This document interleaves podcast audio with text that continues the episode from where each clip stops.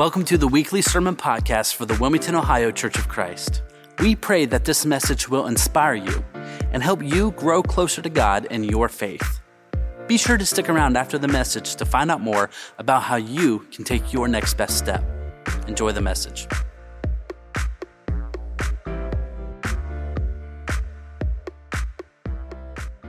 I don't think I will ever own a vanity plate on my car unless someone purchases it for me, but I have noticed a couple recently that have stuck out to me, and I have a couple of illustrations for you right now. I think this one must have belonged to either a police officer or judge.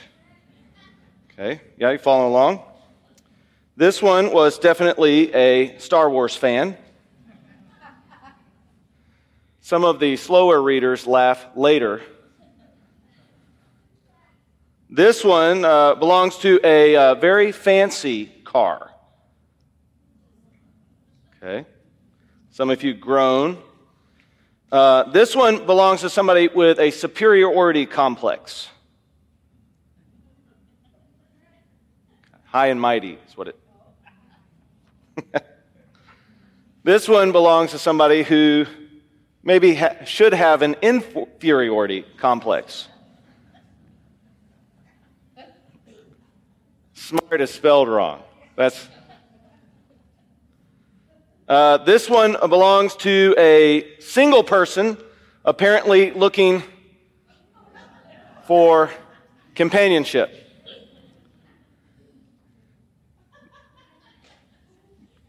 This this one belongs to somebody who is soon to be single, looking for companionship. And then this is what we're going to talk about today God's gift.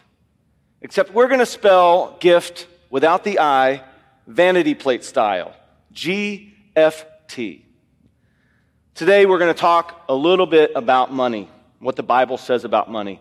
Now, there are lots of verses in the Bible. In fact, you'd be surprised to know how many verses in the Bible talk about money, what we should think about it, what we should do with it, how we should view it, how we should use it.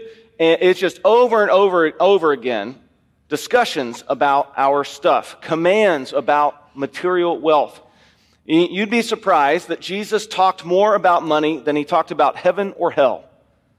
Uh, he talked about it a, a lot. The, the scripture is just overrun with verses about money. And I believe it probably has a lot to do with this is, this is a true fact how you view your wealth and how you spend the wealth has a lot to say about your own spiritual maturity. And that's kind of scary to hear. But how you view wealth and how you spend your wealth has a lot to say about how you view your own spiritual maturity. Today, we are going to try to reshape our minds around a truth that God owns everything and He has given it to us as a gift to use. First part is God owns everything, and we're going to look at GFT, God's gift to us, and those words are going to stand for growth, fellowship, and trust. Let me pray for us uh, before we open up the scripture. God, I ask that you would reshape our thinking today around your thinking. Lord, would you allow us to examine our finances over the next several weeks and compare what you say we should be thinking about and using our finances for, comparing to what we actually think about our finances and use them for. And then, Lord, we're asking for help. Would you allow your Holy Spirit to continue to transform us to take on the character of Christ? Would you allow the Holy Spirit to change us using the tool of the word that you give us? To transform our thinking. And from that thinking, Lord, would you transform who we are as people? It's in Jesus' name we are. It's in Jesus' name that we are, that we have our being, and that we pray. Amen. God owns everything. This is so hard for us to wrap our minds around. A lot of times we get into trouble because we start thinking what God has given us is ours. Or we even have a worse way of thinking. We start thinking that what we have, we have earned by ourselves without anybody else's help. Help. But to, to come to this conclusion and come to this thinking, we have to have this mindset that God owns everything, and it goes all the way back to the beginning. I mentioned before that the Bible talks a lot about wealth, and sometimes indirectly. If we go all the way back to the beginning, it says in Genesis 1 1, in the beginning, God, in the beginning, God. If we just stop there, we can learn a lot about life and ourselves. In the beginning, God. In the beginning, there was no us, there was no work, there was no wealth, there was no time, there was no material, there was no space. God created time, He created space, and He created stuff. In the beginning, God. And then it finishes that sentence. In the beginning, God created the heavens and the earth. God created everything.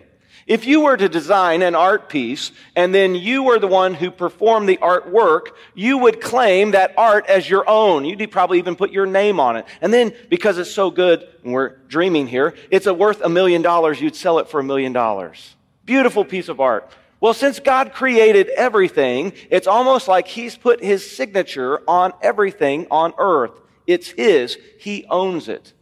As the, as the Israelites were coming out of slavery in Egypt, they had to be retrained to think about what, who, and what God is. And, and because the Egyptians had gods for everything, and even Pharaoh called himself a god. And so as they left Egypt, they had to be retrained. They were creating a nation. And so God gave them the kind of the constitution for their nation in the Ten Commandments and in the book of Exodus and in the five books Genesis, Exodus, Leviticus, Numbers, and Deuteronomy called the story or the Torah.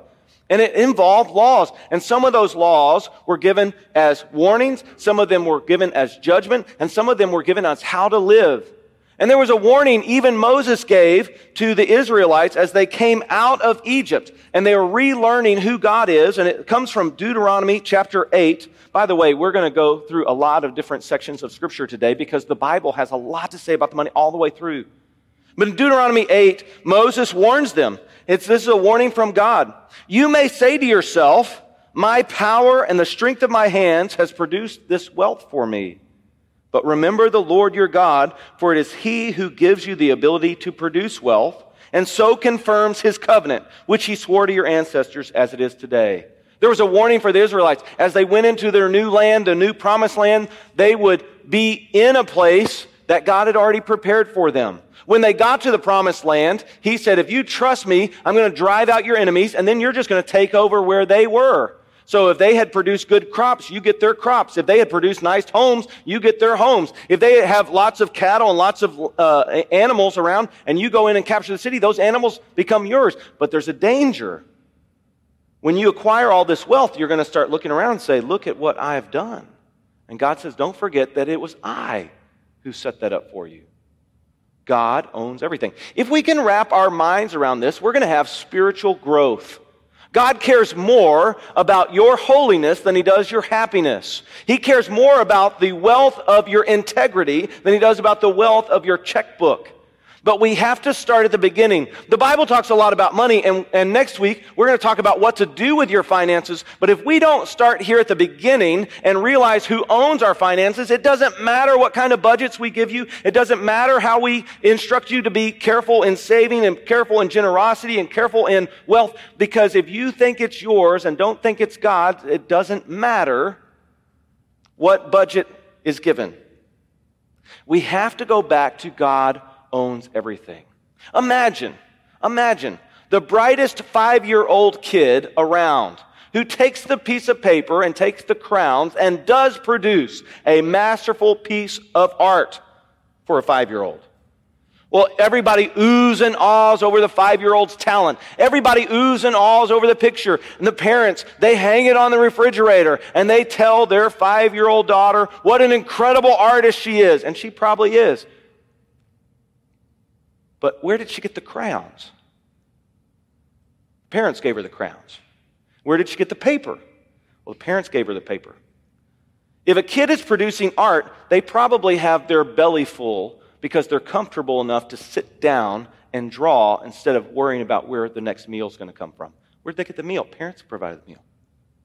Parents provided the shelter that gave them the confidence and courage and, and comfortability to sit down and do art. Why are they drawing art instead of working for their survival? Well, because their parents gave this child the ability to be comfortable. Where did the child get the talent to do artwork? Well, it was a combination of mom and dad, a little bit of a little bit of the way she was raised, and a little bit of natural ability. Well, that all came from their parents. A five year old probably is not mature enough to understand that she owes everything everything she has, everything she is, and everything she has done to her parents. And we look at that five year old and say, that five year old's just not mature enough to understand. And then what do we do with our own wealth? Well, I raised this crop. Well, who grew the crop? God makes things grow. We don't make things grow. Well, I planted the seed. Well, where'd you get the seed from? God produced plants that made seeds. Well, I planted in the dirt. Where did you get your dirt from? There's an old preacher story that goes where scientists finally figured out they could get rid of God. They had mastered the ability to create life, and they had figured out the primordial soup where they could combine the right amount of electricity with the right amount of soil, and they could produce living organisms. And they said to God, Let's have a contest to see who can produce life, and we think we can match you, life for life and they get ready to start the competition. They gather around the table. They have all their apparatus. And God says, that's fine, but you got to use your own dirt. God created the dirt. God creates life. God owns everything. And this includes our wealth. This includes our ability to make wealth. This includes our ability on what we do with our wealth. God owns it all. We have to wrap our minds around this new way of thinking. In Romans chapter 12, now it, it, you wouldn't think it's talking about money, but it is talking about money. Romans chapter 12, verse 2, it says, Do not conform to the pattern of this world, but be transformed by the renewing of your mind. We have to renew our mind in how we think about spiritual things, but money is spiritual things wealth is spiritual things. We have to renew our mind around that. And there are some weird lies we believe about money. I've always said that money can't buy happiness, but I'd sure like to try it out. I've always had that dream. I think you probably have too in your quiet moments. What you would do if you won the lottery. There's a danger there in winning the lottery. Even Proverbs, in the middle of our Bible, it gives a book, a little bit of wisdom. It says, money gained all at once is very dangerous for you. Found this online. Money can buy medicine, but it can't buy health. How many people have ever lived that out before? Money can buy a bigger house, but it can't buy a home. Money can buy acquaintances, who would love to spend your money, but they can't buy you friends that will stick with you through thick and thin. Money can buy companionship, but not true love. Money can buy position, but not the satisfaction of knowing that your hard work paid off and that you've earned the promotion you, you received. Money can buy books. I have in my office three or four bookshelves worth of books. Come in sometime and ask me how many of them I've read. Money can buy books, but it can't buy knowledge, wisdom, or experience. Money can buy a life of leisure, but it can't buy purpose, passion, or meaning. Money can buy the latest gadgets to have your kids be happy, but it doesn't necessarily guarantee that they'll be happy. Money can buy toys for your children, but they can't buy well adjusted children. Money can buy someone's services, but not their loyalty. Money can buy thrills and distractions, but they can't buy inner peace. Money can buy the trappings of high society, but money cannot buy character, integrity, morals, or class. Anybody ever heard of a really, really wealthy man who became president but had no class? Heard of that, right? In fact, just about any politician at the highest level has a lot of money. And they use that money to help advertise their campaign. But it doesn't buy class or morals. And it doesn't buy wisdom. It doesn't buy making right decisions. Anybody following along with me? Are we starting to get this? Where does class, integrity, and moral decisions come from? They come from God. Who owns things? I have several other things that money can buy, but they can't buy. Money can buy extravagant vacations, but it can't buy close knit family. Designer clothes, but no inner beauty. Money can buy gifts for your significant other, but they can't buy intimacy that comes from knowing someone really well. Money can buy solutions to problems, but money can't buy you confidence that comes from mastering a new skill or overcoming a challenge. Money can buy expensive tickets to charity events, but it can't buy the feeling that you get when you get out of your way to lend someone a helping hand. Money can buy expensive, watches, but what can't money buy? Time. It's good to have money, Greg Lormore says. Good to have money and things that can buy money. But it's good too to check up once in a while, make sure you haven't lost the things that money can't buy. So, what does God own? God owns, it says according to 24 1 in Psalms, the earth and all it contains. According to the prophet Ezekiel chapter 18, God owns the souls of the people. Haggai, another prophet, in verse 8 of chapter 2, God owns the gold and the silver. Psalm 50 says, every beast of the forest and every cattle on the hill. First Chronicles chapter 29 says God owns riches and power. And Leviticus chapter 25, it says God owns the land. God owns everything. How do we transform our mind and our thinking to get around this? You know, if you transform your thinking, it affects your feelings. And you know, thinking and feelings drive behavior. The reason why money and how, what you do with your money reveals who you think owns it is because your behavior is driven by your thinking and feelings. If you want to know the status of someone's integrity and the status of someone's love for the Lord, all you have to do is look at their expense number from their checking account and it reveals what you truly feel and think about God and your money. Craig Groeschel, in his book Winning the War in Your Mind, he says there are pathways that we develop in our thinking that become ruts we get stuck in. And this has everything to do with the way we think, the way we feel, and then the way we act. And to counteract those paths, one, one, just one way, he says, to counteract that fact is to write down the truth. Think about that truth, and that's going to develop a new neural pathway. Confess that truth out loud over and over again. Write it, think it, confess it, write it, think it, confess it, write it, think it, confess it until you believe it.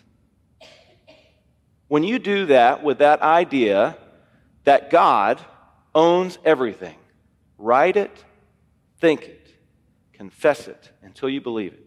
If you do that over and over again, what will happen is you'll have spiritual growth. And where did that gift come from of growth? It comes from God, who gave you the brain, who gave you the ability to create new neurological pathways, who gave your brain the ability to change the way it thinks, to honor God with truth. And you'll have spiritual growth as one of the gifts, just another gift that God gives you. God also gives us, using money and the right thinking about money, He gives us what He would call fellowship. Fellowship is an interesting biblical word that appears a lot in the New Testament called koinonia. Koinonia has this idea, it's translated fellowship in a lot of our translations, has this idea of a partnership that we have with God. In the scripture, David had this prayer when the temple was getting ready to be made. In First Chronicles chapter, I mean, excuse me, was it First Chronicles? Let me look it up. Excuse me. First Chronicles chapter 29, verse 10 through 20. David praised the Lord in the presence of the whole assembly, saying, Praise be to you, Yahweh, the God of our father in Israel from everlasting to everlasting. Yours, Yahweh, is the greatness and the power and the glory and the majesty and the splendor, for everything in heaven and earth is yours. Yours, Yahweh, is the kingdom. You are exalted as head over all. Wealth and honor come from you. You are the ruler of all things. In your hands are strength and power to exalt and give strength to all. Now, our God, we give you thanks and praise your glorious name. But who am I and who are my people? That we should be able to give as gener- generously as this. Everything comes from you, and we have given you only what comes from your hand. We are foreigners and strangers in your sight, as were all our ancestors. Our days are like a shadow without hope. Yahweh, our God, all this abundance that we have provided for building your temple, for your holy name, comes from your hand, and all of it belongs to you. I know, my God, that you test the heart and are pleased with integrity. All these things I have given willingly and with honest intent. And now I have seen with joy how willingly your people who are here have given to you. Yahweh, the God of our fathers, Abraham, Isaac, and Israel, keep these desires and thoughts in the hearts of your people forever, and keep their hearts loyal to you.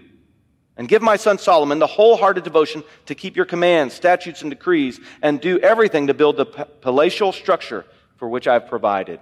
See, David and the people of Israel provided monies to build the temple to God. God said, David, you can't build it, but you can help plan it. I need a man of peace to build it. And the scripture indicates how much the people gave toward this temple. And it was somewhere in the realm of between 200 and 800 billion dollars in today's monies. But David recognized where the monies came from. God owned it. And then he prayed for something money cannot buy the integrity and the desires of the people. We've all heard the war stories about people who go to church and they're hypocrites and two faced. And some of us have been hurt by them. That doesn't mean the church structure is bad. It doesn't mean the fellowship of the people is bad. It means you met a bad egg while you were in the fellowship of the people. That's going to happen everywhere. We also know the church member that comes and they give offering, but their heart has never been changed. David says, The money belongs to you, God, and we're going to use it for your glory, but I want what money cannot buy. I want that partnership with you where we have integrity and the desires of our hearts are aligned with your will. I think it'd be a good idea to read and meditate on that prayer out of 1 Chronicles chapter 29. David prays for the people, the nation, and his own children. Something that parents know money cannot buy. When we partner with God, it creates a fellowship. And that is also a gift from the Lord. In Leviticus chapter 20, excuse me, Leviticus chapter 17, this is the craziest thing. Leviticus is kind of like the manual for the priest, and it talks about the sacrifices the people are supposed to give to the Lord. And when we think of sacrifices, a lot of times we think of those pagan sacrifices. The pagan sacrifices work like this we have an angry God, and we have to bring him an offering that's going to be good enough to appease the angry God. That is not how the sacrificial system works in Jerusalem. In Jerusalem, God is so holy, kind of like the sun. If you get too close to the sun, it burns you up. If you're the right distance away, it gives life and energy. We know how the sun works, right? The sun in our universe. We wouldn't say the sun is bad because if we get close, we burned up. We just say that's how powerful the sun is. God is so holy. He gives life. He gives everything. But He's so holy, we cannot come into His presence because we would burn up. So there has to be a way to go into God's presence. A life must be given as a representative for somebody to go into God's presence. God established this system. He says, I'm so holy, you have to bring a representative life to take your place so you can come into my presence. And so he provided a system. He said, You're going to provide an unblemished lamb, the best lamb. And if you bring that lamb into my presence, the blood of the Lamb, there's life in the blood, the blood of the Lamb will pay the cost of being in my presence because of my holiness. And then you'll be able to be in my presence. It's a pretty beautiful system. It's not to appease an angry God, it's a system set up so that we can move into his presence. In Leviticus chapter 17, verse 11, for the life of a creature is in the blood, and I, God, have given it to you to make atonement for yourselves at the altar. Who gave the lamb? Who gave the system? Who gave the blood that can be used as a representative? God, God, God. And when we follow his pattern, we end up in a partnership with him, a fellowship. I think it's kind of beautiful that God not only sets up a system that we can move into his presence, but then he provides the sacrifice, the offering to be able to move in his presence too. This is beautiful. As we do this more and more often, we not only have spiritual growth, not only have fellowship, a partnership with the Lord who owns everything, but we end up learning how to trust Him too. This is a true gift. Randy Alcorn is an author of over 50 books, and he is a New York Times bestseller. Randy Alcorn used to be a pastor. While he was pastor at church in the 80s, he and his church decided to uh, do silent, peaceful protests at abortion clinics. During that time, he was arrested several times for sitting outside of an abortion clinic. One of those arrests, they, uh, he claims this is how it works. I believe him. They had several people come to him, come to the courtroom, and declare a lie that while he was protesting, he beat the women as they went into the abortion clinic. His whole group was ordered to pay the abortion clinic for damages $8.2 million. Right before the day the judge wrote the binding $8.2 million settlement, where the church would have to garnish his wages to pay the abortion clinic, Randy resigned from his position as pastor. And in the state of Oregon, you can, your wages cannot be garnished to pay settlements if you only work for minimum wage. And Randy took a minimum wage job. The abortion settlement was supposed to last 10 years. So Randy and his wife lived off minimum wage for 10 years. About that time, during that time, every book that Randy wrote during the time of the settlement, he gave all the royalties to life giving places like New Life Clinic, like we have in, time, in town. And somebody else managed his estate, the royalties from his books. He didn't receive a dime from any of his New York Times bestsellers. They only became New York Times bestsellers after he resigned and decided to live on minimum wage. And he said, I think God was helping us. Near the end of his 10 year settlement, the people who were handling all the money from his New York Times bestsellers came to him and said, Randy, we've been setting a little bit of money aside for you. We've had it in a trust fund, an account, and your settlement's getting ready to come up, and your 10 years are getting ready to be over, and we'd like to give you that money just as a thank you. And it was a pretty substantial amount. Randy and his wife prayed. They went back to their organization. They said, We really appreciate you thinking of us, but we really feel like God is telling us to stay right where we are in minimum wage. God has protected us, He's taken care of us. We never lost our house. Our kids were able to go to school. You know, God has really blessed us, and he, we feel like He's telling us to stay at minimum wage. The next day, the abortion clinic came back to the judge and asked for a stay of execution on the amount owed. The judge granted it. They were now another 10 years where they owed $8.2 million. And if he had taken the money from the organization, he would have had to pay the abortion clinic. He said, My wife and I never wanted to give a dime to allow babies to be murdered. 20 years he lived on minimum wage. He said, God took care of us the whole time. Now, let me ask you do you think Randy Alcorn's trust in the Lord is higher or lower after he got arrested, after he was lied about, after he never received a dime from 20 years of New York Times best-selling books? Higher or lower? His trust is through the roof. He says his organization, through his books, has now given away over $8.2 million to life giving organizations. The writ on Randy and his friends that were arrested is now no more. And he has since gotten a better paying job.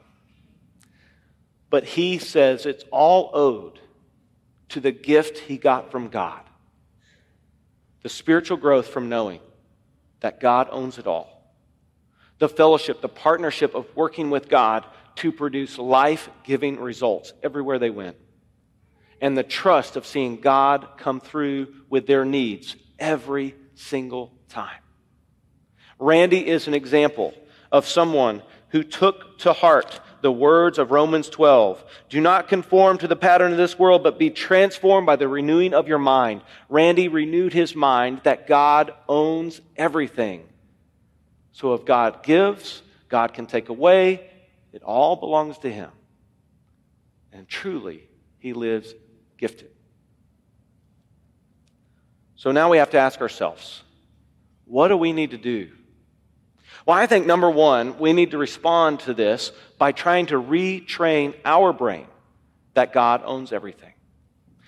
I think we ought to take to heart what Craig Groeschel offers in his books. We need to write it down. We need to look for the scriptures that shows us God owns everything. You can Google it. Google uh, scripture that describes God owning everything. Several scriptures will come from Genesis all the way to Revelation that God owns everything. Then you need to write down some of those scriptures. You need to read them out loud, confess them with your mouth. You need to write it. You need to think about it. You need to confess it until you believe it. I think we ought to retrain our brain on what to do with our money. Because we have to retrain it that it's not ours. When we do that, our thinking and our feeling about money will change and our behaviors will change, where we'll have spiritual growth, fellowship with God, and a trust in God that we never had before. It's all things money can't buy. It's all a life that money can't buy. I think the second thing we need to do is we need to submit our hearts right now before we go any further to our Lord and Savior, Jesus Christ. And we make him, like Eric said just a minute ago, not only our Savior, but also our Master. Whatever he tells us to do, we will do with our money. One of the ways he gave us to do that is through communion. Would you get out your communion cups? In your communion cup, you'll find a piece of bread and a cup of juice. Would you take out your bread? Jesus says the bread is his body, a sacrifice given for you. Who provided this sacrifice? God did. Who takes away your sin? God does. Where does your sin go? It goes and is absorbed in Jesus' body on the cross so that you can be forgiven and stand declared righteous in God's presence. Would you eat the bread and participate in the body, giving thanks to the Lord?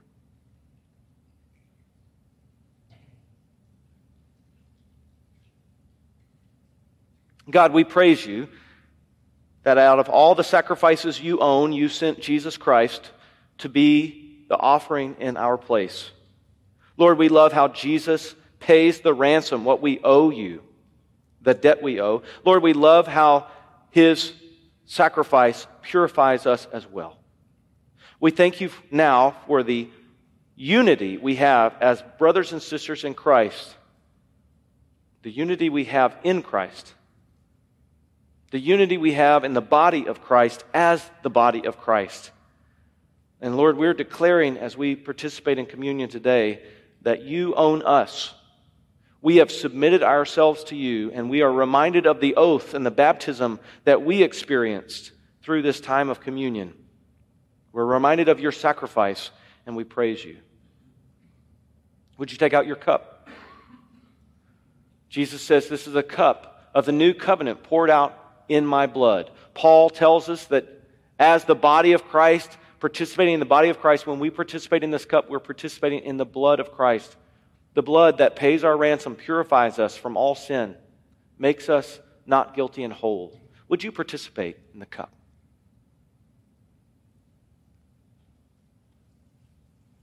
Lord, as our participation today declares, we are submitting to your authority.